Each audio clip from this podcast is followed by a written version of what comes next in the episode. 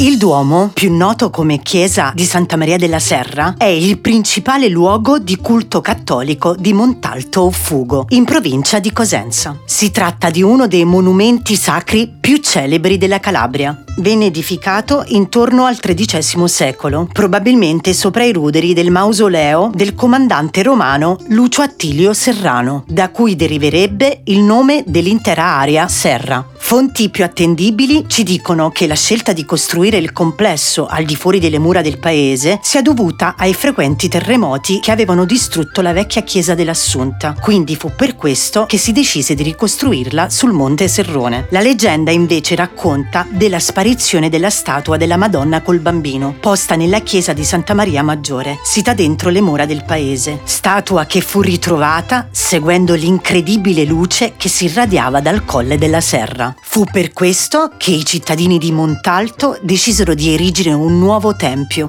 proprio in questa zona. Ciò che è certo è che, a seguito del disastroso terremoto del febbraio 1854, la chiesa venne restaurata e i lavori di ristrutturazione diedero al nuovo edificio una conformazione a croce latina di stile neoclassico. Montalto o Fugo è anche nota per essere stata la città dove si trasferì il compositore Ruggero Leoncavallo e per essere stata set cinematografico del film I Pagliacci, che vide protagonista una giovane Alida Valli.